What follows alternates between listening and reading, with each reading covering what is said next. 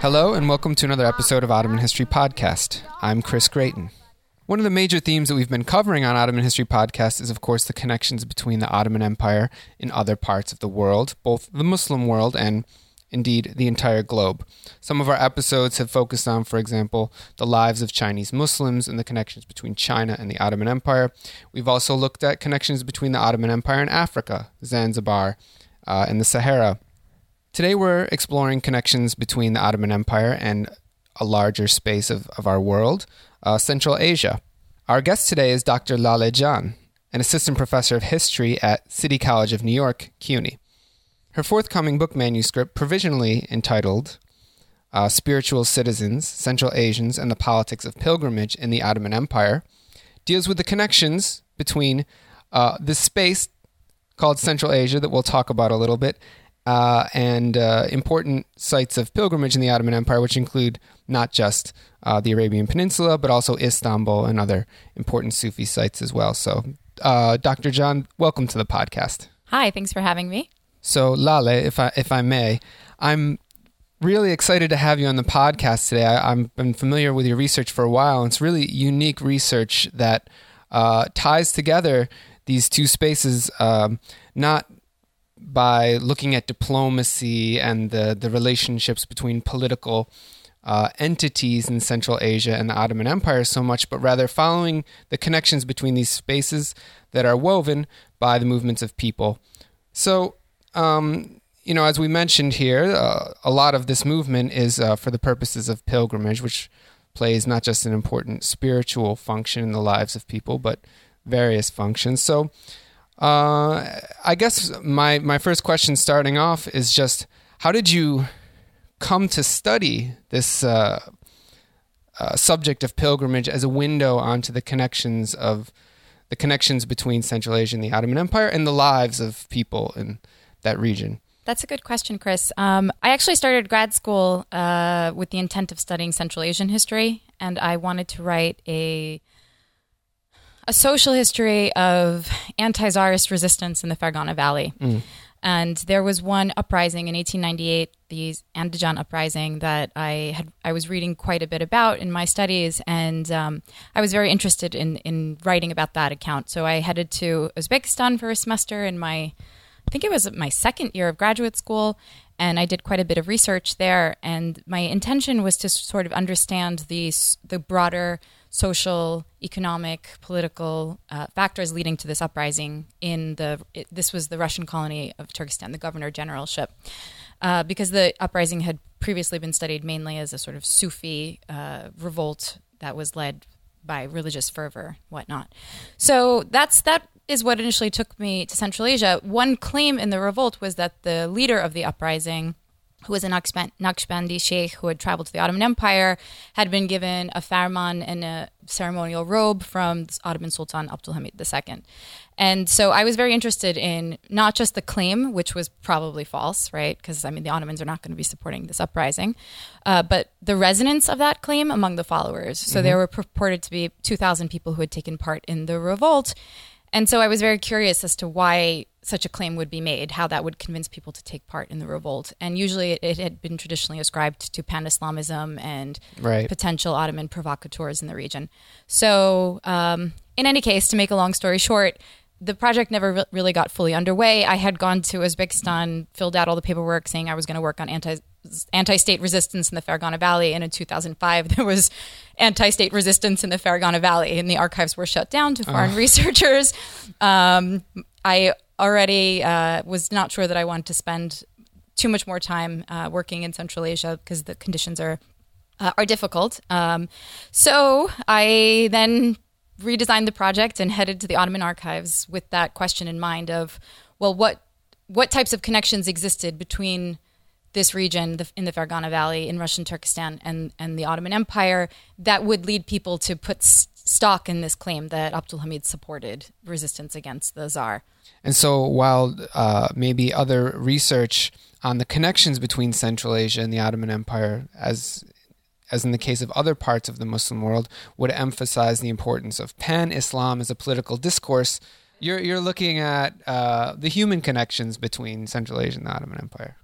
Yeah, very much so. I mean, I one of the things that definitely drive drives my research and that I went into the archive looking for was to sort of to understand how these people, right? This is the age of mass pilgrimage. You know, how did these people understand the power of the Ottoman Sultan, right? The Sultan as caliph. So I was basically not convinced that pan-Islamism as an ideology, as something that was propagated, is what would what would drive people's mobility or their beliefs in the, the possibility of Ottoman support. Right. And so instead, you know what I what I endeavored to do was then to look at their actual interactions with Ottoman state and society. And so what what were the, what was the main thing that brought them into contact with the state? Right, that was pilgrimage. Right, and then through that process of pilgrimage, which if we think of it not just as a a journey to Mecca and back, but a protracted journey through Ottoman lands that brought people into contact with state and society in different ways, then you see all of these encounters in terms of petitioning, right? Various forms of Ottoman patronage and philanthropy,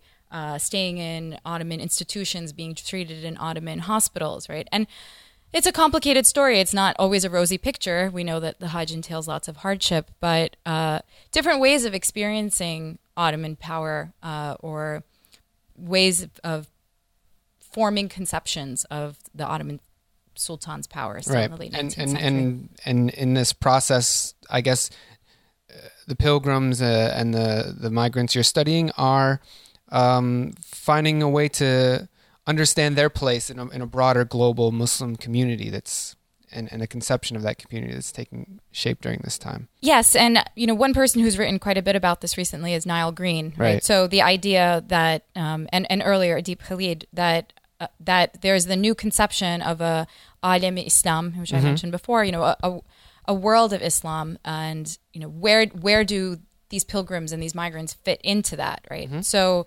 especially in their tra- in travel accounts, you see this idea emerging, and you know, while Mecca might be the heart, right, the holy lands of Islam, Istanbul becomes sort of the temporal, the political capital of this right. this Islamic world, and uh, and it seems, you know, through the types of sources and the research that I've done, that people did feel that they, you know, that they could stake a claim of belonging to that world, right, through making demands, or if you want to call them, I tend to call them demands, but you can right. think of them as supplications uh, in petitions for certain for certain rights, for certain types of uh, sultanic charity. Mm-hmm. Um, and so you've mentioned uh, the Fergana Valley, which is part of what we ca- today call Central Asia situated uh, in Uzbekistan, Kyrgyzstan, and Tajikistan. But I mean, when, okay, so when we say Central Asians in the Ottoman Empire, what is the region we're talking about? And to the extent that this is a coherent region during this time period, mm-hmm. uh, what makes Central Asia Central Asia? So that's a great question, Chris. Uh, the region that I work on, Russian and Chinese Turkestan, and when I say Russian Turkestan, I mean the Governor Generalship of Turkestan, uh, which was comprised mostly of the former Khanate of Kokand, uh, plus the d- dynastic states of Bukhara and Khiva. Chinese Turkestan, I mean mainly the areas around Kashgar and its environs, um, the cities of Altishahr, uh, that Ryan Thum has re- recently written an excellent book about. Um, so that's sort of the area that I focus on mainly. Uh, to a lesser extent, people from northern Afghanistan.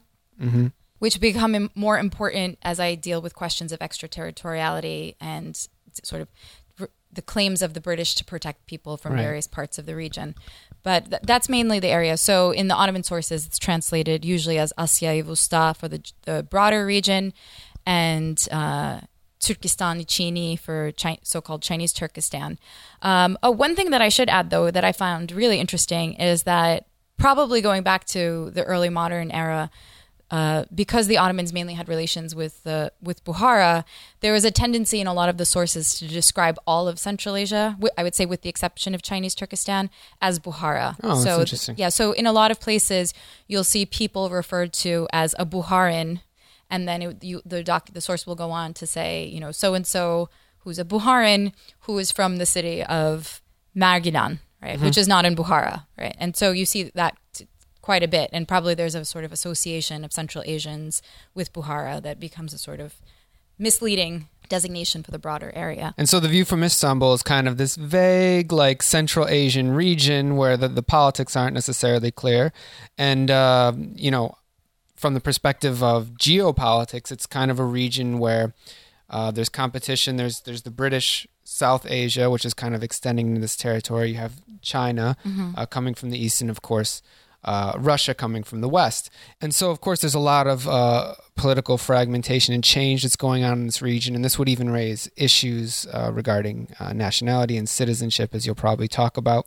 But in terms of it, its cultural coherence, I mean, what we have is, uh, of course, this what we might call Turkin, Turkic Persianate like culture of people speaking various languages from those two families, and of course the role of Islam and especially uh, Sufism, which of, I guess is what really links this region to the Ottoman Empire and, and the notion and the issue of pilgrimage. Yes, there's definitely a long-standing tradition of Sufi networks that linked Central Asia to the to the Ottoman lands, right? So in Dina Le Gall's study, for example, we see in the early early early modern period how the Naqshbandiya were very central to forging connections with between uh, Central Asia and, and the Ottoman Empire. Uh, and this continues right into the 19th century. You know, in the mid 18th century, there are actually a number of so of Central Asian Sufi lodges that are established in in Istanbul, in uh, places like Tarsus. There's there are important lodges in Jerusalem. Actually, I can't speak to the dates that those lodges are established, but the ones in Istanbul go back to the mid 18th century mainly. It's part of a larger sort of network that people uh, patronize as they're traveling across the empire, right? So, in the early modern period, and into actually into the early 19th century, I would say that it's a lot of emissaries who are traveling from the region, from Bukhara, from from Samarkand, from cities Yeah. that are associated with a certain type of cultural capital, religious capital. Uh, emissaries, dervishes, uh, ulama, who often write and ask, you know, who are t- seen as men of honor, right, who are given sort of special permissions to travel and, and treated with a great deal of respect. And this starts to change in the mm-hmm. 19th century. So the network of Sufi lodges is still there.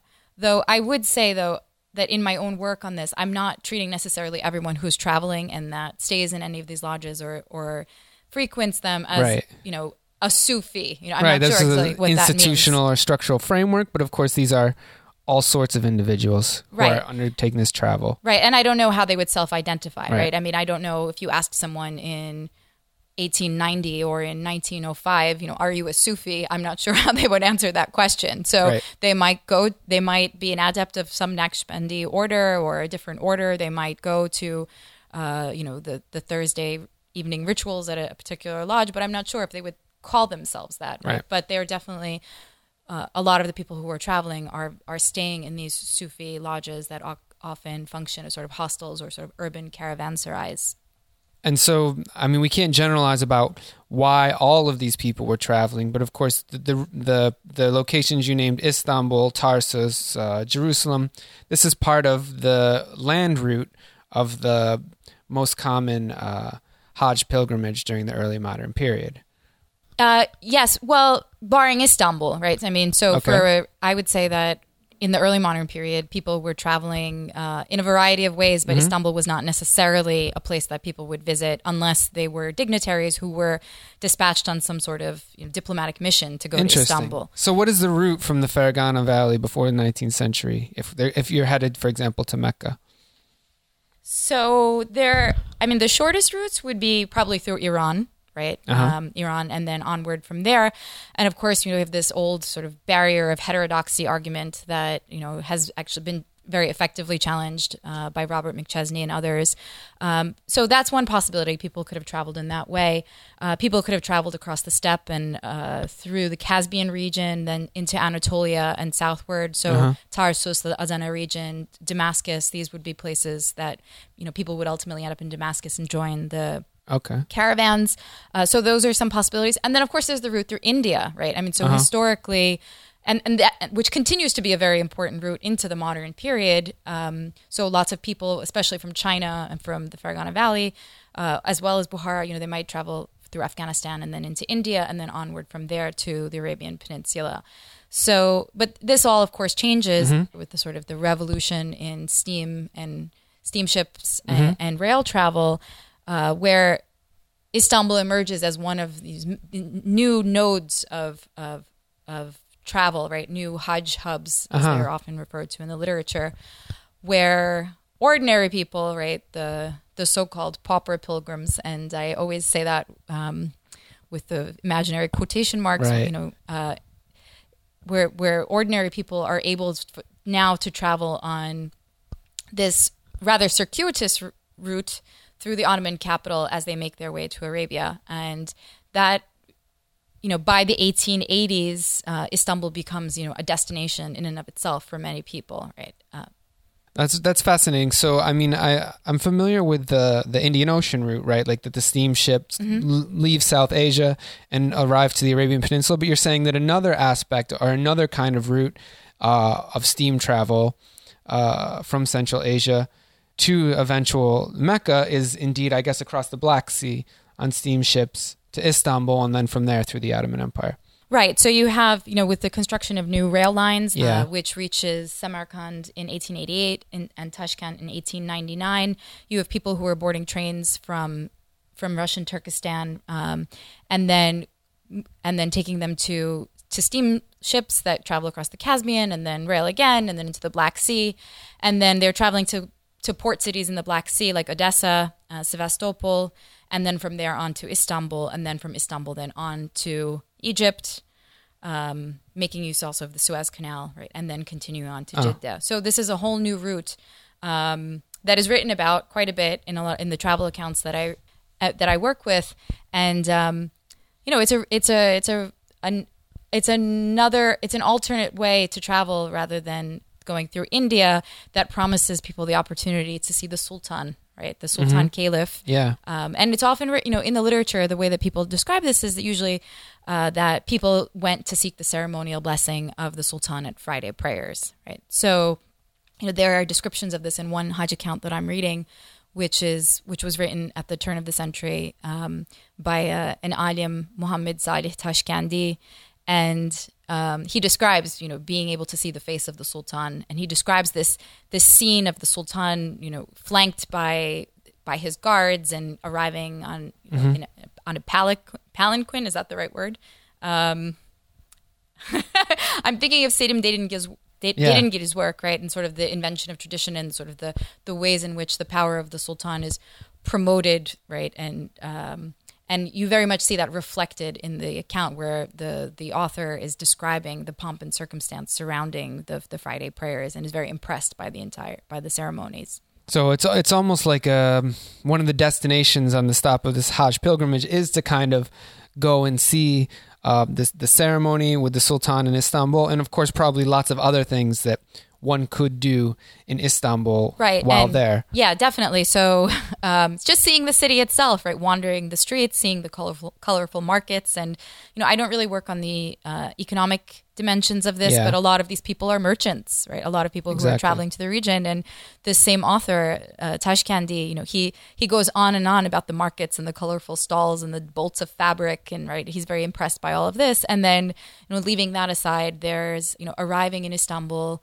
during Ramazan and visiting the different uh, cathedral mosques, right, dur- and going for Teravih prayers, and the city then is presented as sort of also a spiritual destination, right? He writes at length about listening to the um, the Quran being recited in the various mosques, um, and how after this really long, very arduous journey, right, that involves like his ship almost capsizing, uh, all of these horrible conditions where people are crammed into in, into hard, you know, second and third class quarters and the steamships and the trains and whatnot.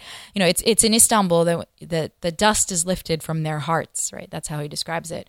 Um, and then this sort of spiritual dimension of the city is also augmented by visiting the the the the shrine of E- Ebu Ayyub al Ansari, right, Ayyub Sultan, which becomes also a very popular destination. Um, and so I would I would actually venture to say that you know for the shrine visitation culture of Central Asians, this becomes another you know another a new place that people start to visit, maybe replacing other other shrines that they used to visit. That's a very fascinating view of Istanbul during this 19th century period because you have this extraordinary growth of Istanbul, right?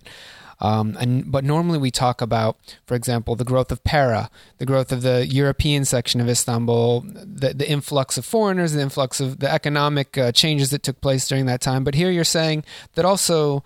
Uh, you know, the, the the Ottoman capital took on a spiritual significance that perhaps became greater with uh, these new kind of transportation networks that allowed people to come to the capital.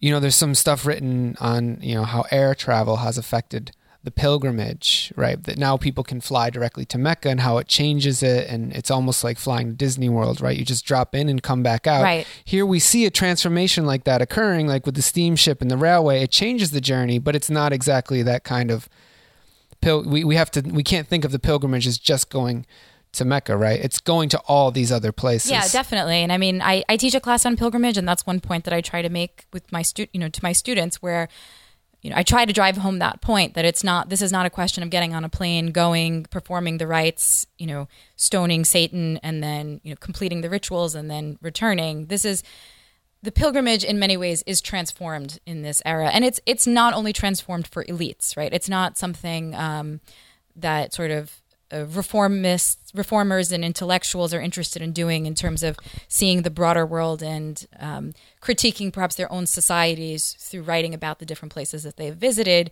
It's transformed for these, you know, for these ordinary people. And I keep using this term for lack of a better term. You know, sometimes I refer to them as non-elites.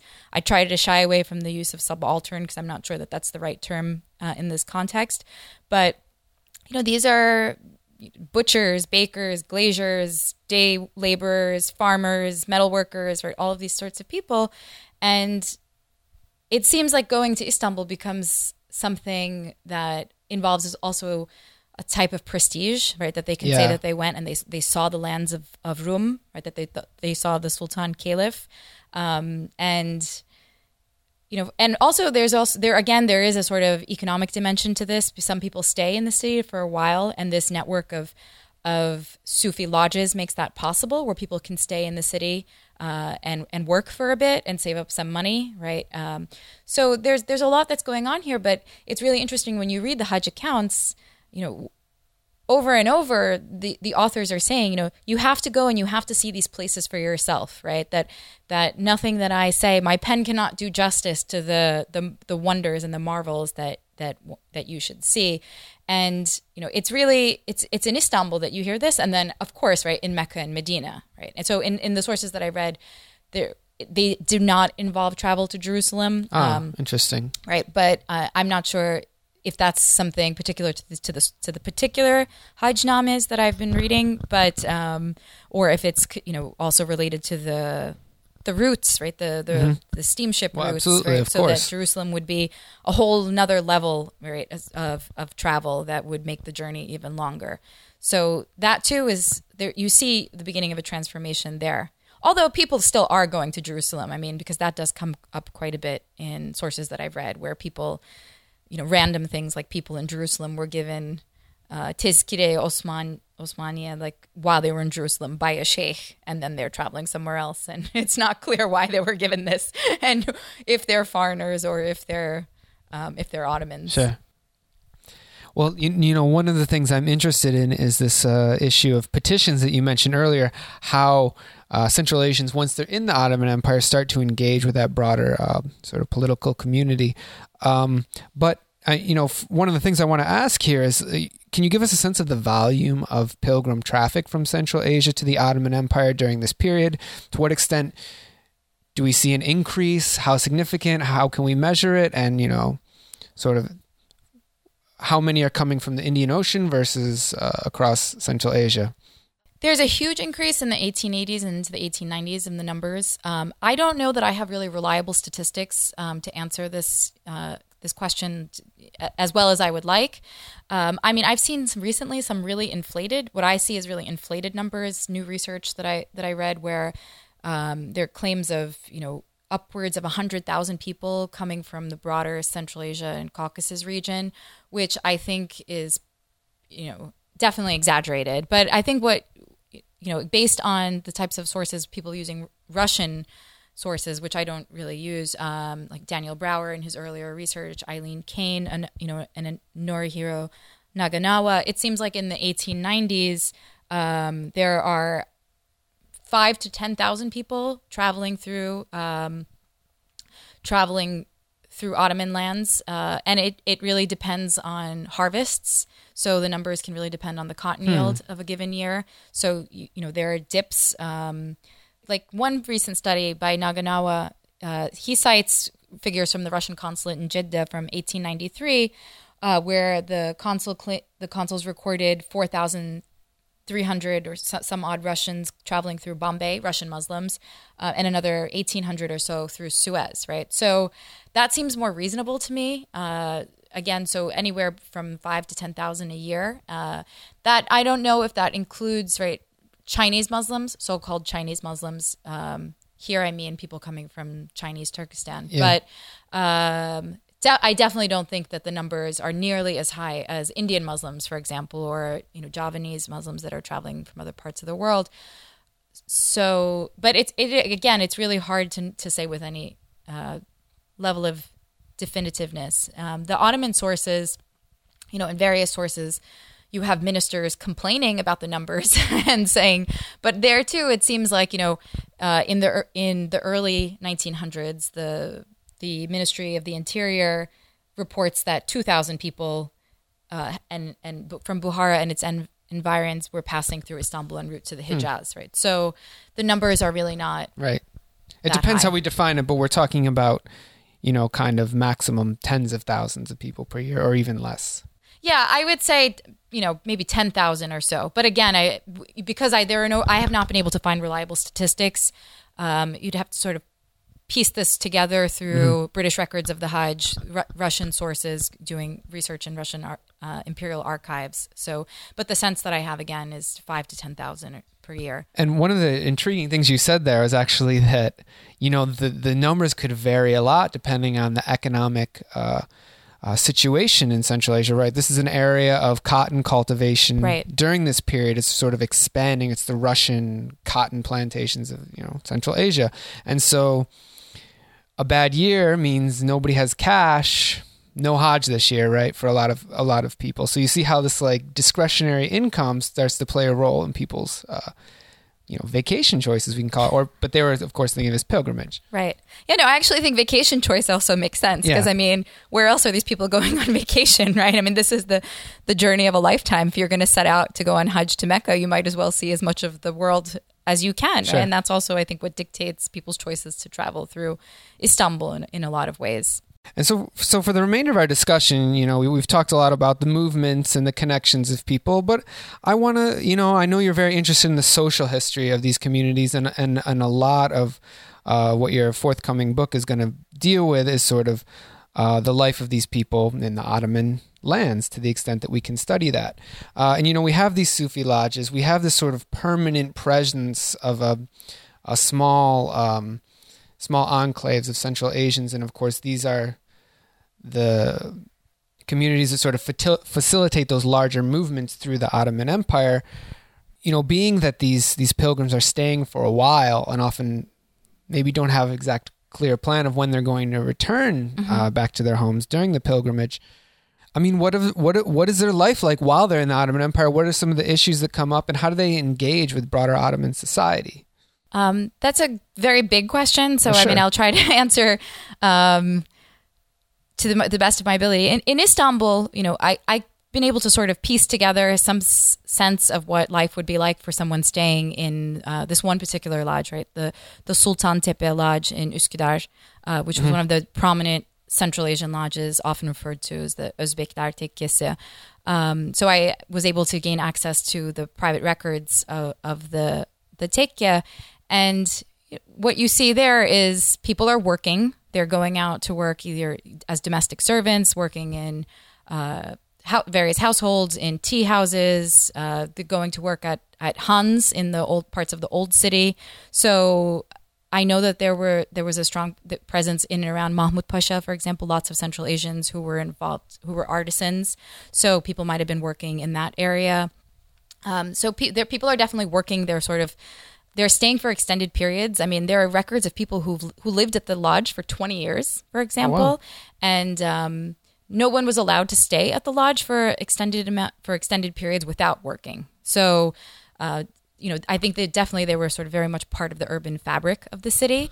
And then there are snippets of things that are going on in the lodge, um, you know, that that I find really fascinating and that kind of give you a sense that remind you also of sort of when we're dealing with this sort of pilgrimage that you know these are still again just they're regular people and they're living their lives and this involves all sorts of things right so you have um, you have people who are thrown out of the lodge for various things like playing cards at the cafe at the coffee house for for coming back at night drunk for um, smoking hashish right all of these types of things violations of, yeah. of the norms of the lodge um, so that would give you a sense of sort of how they're involved in different aspects of the of the life of the neighborhood in, in and around Üsküdar. And then you also have a lot of people who are traveling and are sort of using the lodge as a sort of a base, right? So people who are going to to Bursa and returning, who are going to Konya and coming back, going to Tarsus, traveling, going on Hajj, coming back work perhaps you know staying saving up some money uh, going back home you know going all the way back to kashgar in some cases and then returning again. And the all of their movements are traced in the the ledger. So you you can see there too that it's not um, that life isn't always necessarily centered around Istanbul, but that Istanbul is sort of a base for a lot of people for these extended journeys throughout the empire, um, back back to Central Asia, and then and then back again to the to the empire. And are these uh, to what extent are these families? Or is this predominantly men, or I would say it's predominantly men, but there are definitely definitely women and children, right? So um, there was there was one guy who was there. I think he arrived in 1900. He was there until 1921 when he was finally when they were finally given um, they were finally told that they had to leave the lodge. I guess they had overstayed their welcome, but you know they were living there for 20 some odd years and uh, it was uh, an older man in his, I want to say in his 80s, and his wife and their three daughters. So you know, this was a family, and the, you know there were definitely families that were there. And this one was a particularly funny example. I think that he must have had a very a much younger wife because at one point during the stay, she was involved in some sort of illicit relationship with another lodger at the guest uh, at the tekke who was then also forced to leave. And I realize right now that I'm painting this picture of Sufi lodges as dens of iniquity, which is not at all my intention. But the point being that you know these um, pilgrims, they, they're this is just another part of, of their life. You know, staying in Istanbul for these extended periods, right? That piety is very important. Going on the Hajj, being forgiven for their sins, but at the end of the day, when they're in Istanbul, they're you know they're not dervishes and ascetics in, in, in all cases. And so, I guess uh, one of my other questions regarding in, in the same vein is, of course, we've mentioned the idea that this is sometimes turning into semi-permanent migration or mm-hmm. long-term stay, work stay, whatnot, what have you. Uh, so there's all sorts of questions I could ask, but the one I'm really curious about is what happens when one of you know a man comes from Central Asia um, and uh, during the course of his pilgrimage finds himself married to an Ottoman citizen. This this mm-hmm. must be happening during mm-hmm. this time period, right? Yeah, it is happening. I mean, there are lots of instances of people marrying Ottoman women and also trying to become Ottoman citizens, right? So um, there are two different types of sort of residence or migra- you know semi-permanent migration. I mean, on the one hand, you have the mujawir, the long-term residents of the holy cities of Mecca and Medina, who come specifically for the purpose of residing for you know in, an indefinite period of time in the holy cities often get appointed to a position receiving some sort of stipend living as scholars as students as prayer reciters and whatnot what you know what have you. In in many cases i i see these people i define them as de facto ottomans. They never f- officially become ottomans but for all intents and purposes they're living like ottomans right? And in in mecca and medina it's actually really hard to distinguish an Ottoman from a non Ottoman because nobody's paying taxes and no one's being conscripted, right? So the issue then is about land sales and the ability to buy property. And maybe we can talk about that um, after. But the other type of sort of uh, resident or semi permanent migrant, you know, are, are these people who come and they stay again also for indefinite periods of time not necessarily as mujawir who might marry who might settle who are involved in some sort of business transactions and are there for you know for for years and in some cases again they try to become ottoman citizens right? uh, and, and in other cases, they they never renounce their Russian subjecthood, um, and they're living in the empire. Uh, and it's usually not a problem until there's some sort of legal dispute or there's some attempt to buy or purchase land, um, or or even when they die, right? So so people Yeah. who've been living for 20 years in in, in you know in Istanbul in um, in, in parts of Iraq, right, in, in other parts, in different provinces in the empire, it only becomes a problem after they die, and that is, of course, you know, when when the Russian consulate gets involved, or in the case of Afghans, the British consulate gets involved and claims those people as their own subjects. And this is, you know, this is an area that I did a lot of new research on, and that I'm that I've been writing about, and th- this really becomes then an issue for the for the Ottoman state. Um, be- because these a lot of these things turn into protracted diplomatic battles, and it becomes a larger question about defending Ottoman sovereignty. Um, you know, the question of er- extraterritoriality uh, is a really important one for the Ottoman state, right? As the state is struggling with the the seemingly endless uh, types of protection to foreigners, you know, the last thing that it needs is for Muslims uh, to now be able to claim extraterritorial rights. Um, Well, right. That was going to be my question. So these people, as you said, are in an ambiguous uh, place. They are Muslims, and so kind of like as that becomes a very important uh, aspect of uh, a broader Ottoman identity, we can see how they could live their daily life just as uh, locals. But on the other hand, of course, being a British subject, I mean, uh, or a Russian subject, if you're a Christian subject of those empires, you are not allowed to necessarily uh, just obtain land as you like and and do all the things that Ottoman citizens would have been able to do. So, you know, how does it? Do you have any good cases of how that kind of plays out, or is it kind of case case basis? Uh, I, I have a number of good cases, but there is a lot of divergence, and it, it, in a lot of instances, it depends on where and when, right? And there's a lot of back and forth, and there's a lot of um, pushback from provincial authorities. So there are a number of issues. Uh, there are a number of different issues. I mean, first, I would actually say that you know being a Muslim doesn't necessarily allow you to do certain things that Christians can't. I mean, it's it's not that black and white, right? So. Uh, you know, by 1882, there are prohibitions on land sales to Muslims in the Hijaz, right? And a, lot of really great research is being done on this. Uh, a lot of people, a lot of Muslims are able to get around these prohibitions through proxies, uh, through obtaining certain identity papers, uh, people vouching on their behalf, right? So, to some extent, they're able to circumvent these laws and still obtain property. But the problem, again, is that foreign authorities, like the Russian consul, for example, often doesn't accept uh, that that these are, are Ottomans or that those documents are valid because the person in question never legally renounced their Russian subjecthood before they left the Russian Empire. So that becomes a, a major problem. Um, some other entrance, like I have some fascinating cases in the 1890s and early 1900s of Afghans, right? And that this this was not a population that I had originally been that I had originally been doing research on, but you know, it sort of makes sense in dealing with these questions of extraterritoriality. People who had who had left, you know, uh, Afghanistan uh, in the 1850s, right, or even earlier, and settled in parts of the empire, and who had um, pretty much lived as Ottomans, right, um, for most of their lives, and then at some point, probably due to some sort of commercial venture or transaction, they claim to be under British protection, and or or in many cases when they've committed a crime,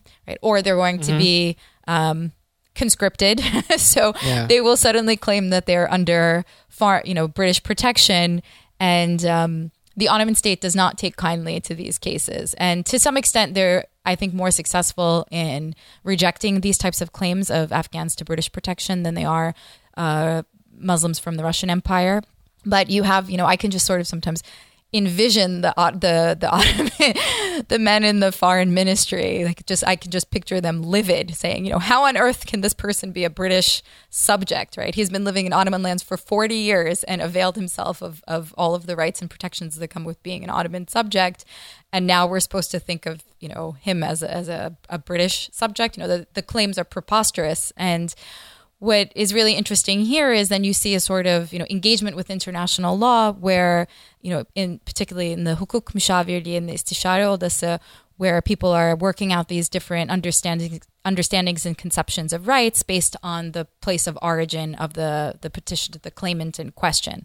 So um, the Ottomans have a, a long-standing policy of claiming that uh, even after agreements between the the Afghan um, emir mm-hmm. and the and the British, right, that it reg- you know in terms of ability to conduct foreign policy that regardless of what part of Afghanistan people are from that they're under the exclusive protection of the Ottoman Caliphate right? So that that they have no right to claim any sort of foreign protections. So um, that is one one approach. Then in dealing with subjects of Russia, uh, of of the of Russian Turkestan and of Bukhara, things become more complicated. And here you see actually a real lack of of knowledge of you know where people are not really clear even what the status is of these of these various states uh, you know are they annexed territories? Are they colonies? Um, and so you see how Ottoman statesmen are dealing with these questions. And you know what it seems like that they arrive at is that in many cases they decide that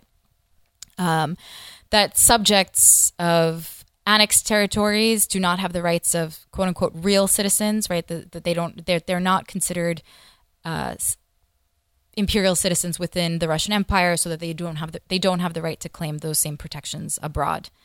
Um, for people who are um, coming from states like Bukhara, they decide that these people should be considered mahmis, people who are protected, and that they actually have no basis for claiming the rights that Russian citizens would have. Um, and then when it comes to China, and I'm sorry, I'm going on and on, the Ottomans don't have diplomatic relations with China, official diplomatic relations. And so they lump them under the same category as Afghans and say that, like the Afghans, people who are hmm. coming from Chinese okay. Turkestan are under the exclusive protection of the Ottoman Caliphate. The problem then is that there is no working out of what this means. What does it mean to be under the protection of the Caliphate in, you know, a system that is increasingly where rights are increasingly tied to international law and the state from which you originate. Mm-hmm.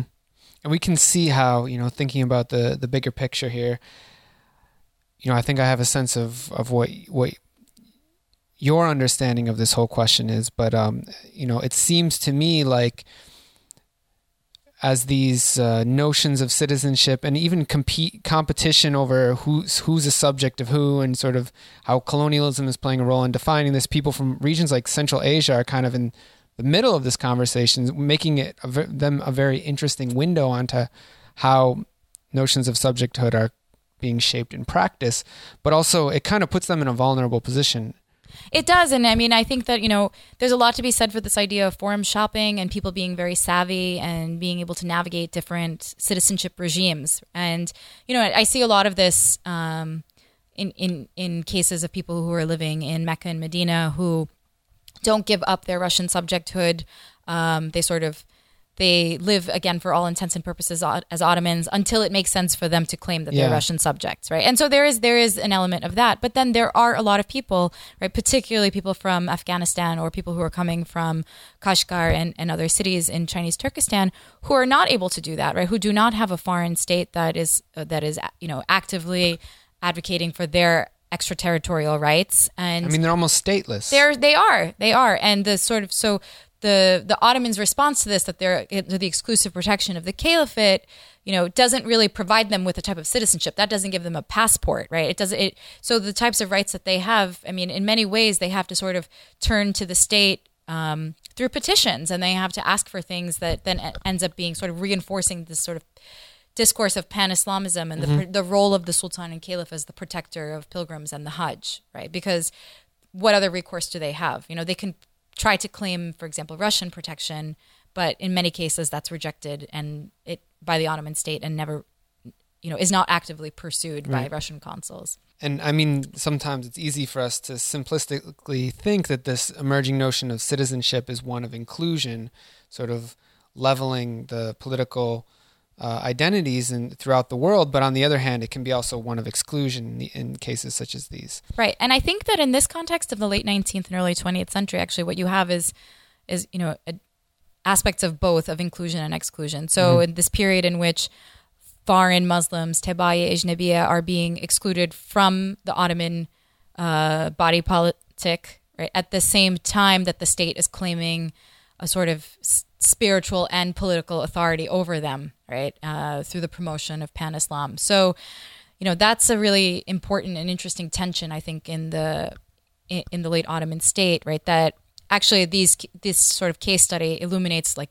much broader questions about where Yeah. Muslims fit in, foreign Muslims fit into the Ottoman state. Right? So Lale, I mean, we're, we're going to learn more about all these the, the details of some of these things in, in your book, obviously. But one of the questions I do want to ask, or maybe get your thoughts on, is what happens when the Ottoman Empire no longer exists? And you know, you mentioned in the background is this understanding of the caliphate. Okay, maybe in some cases, uh, pan Islam is uh, overemphasized, but nonetheless, being that it is a component of you know this pilgrimage networks and people's identities, what does the the fall of the Ottoman Empire, the dissolution of the Ottoman Empire, mean for people in Central Asia and their movements in that territory? So I would say that with the collapse of the Ottoman state, um, you have a number of different dynamics. So on the on the one hand, the sort of large scale mobility that we see between you know 1860 and the First World War effectively comes to an end. So you you know a lot of these people are not going on Hajj. You know they they can't because of the war, and then after because of the the collapse of the Russian Empire and the birth of the Soviet Union, right? Uh, a lot of that mobility effectively comes to an end. So, uh, but at the same time, for people who flee, a lot of those paths that are forged uh, still become relevant, right? But it's not necessarily directly or exclusively to Istanbul. So you have these huge emigre communities in what becomes Saudi Arabia.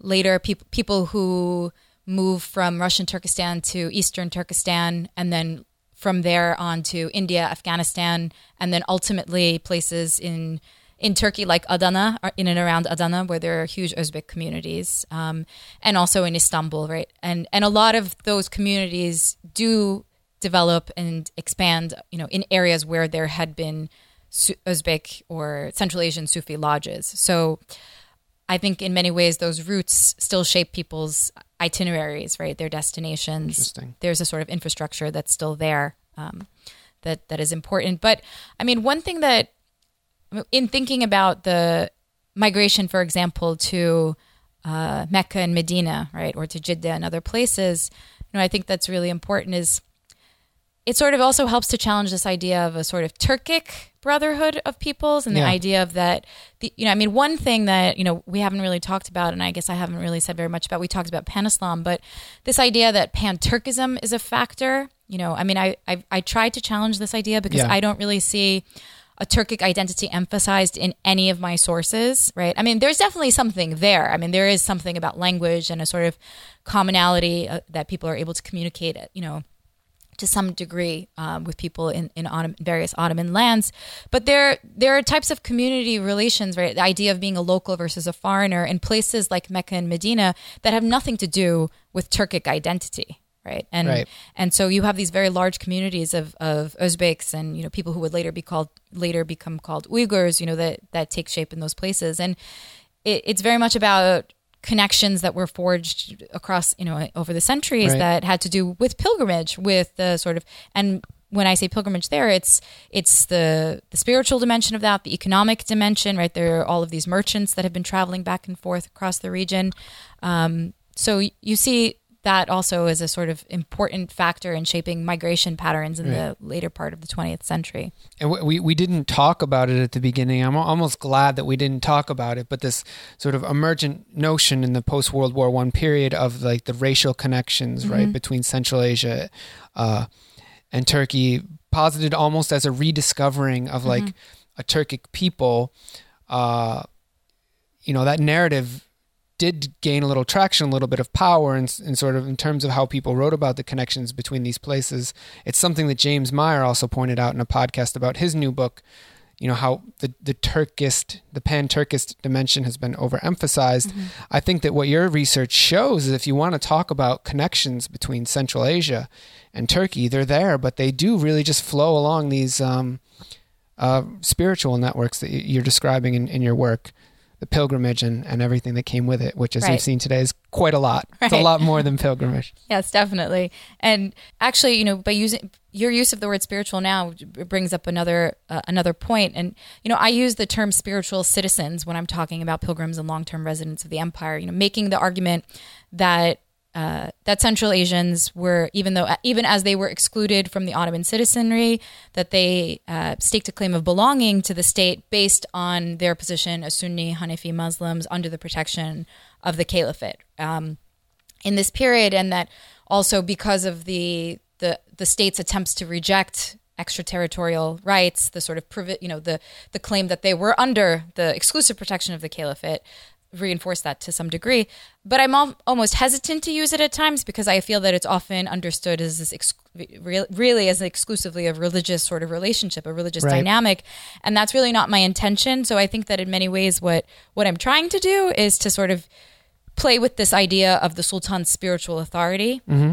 right? Which is the claim that we know goes back to Küçük Kaynarca in 1774, and that is promoted in in the later 19th century, right? The so the Ottoman states claims of having a form of spiritual authority or sovereignty over non-Ottoman Muslims, in many ways, um, becomes translated into demands, material demands from the state, or uh, petitions for rights that are citizenship like in their nature Yeah. right and so um, i think that's something that's really important to sort of kind of keep keep those things in tension with one another the sort of the spiritual and the material and the political right that these things are all interconnected and Right. so even as you're sort of challenging the idea of pan-Turkism or pan-Islamism, right? It, religion still matters.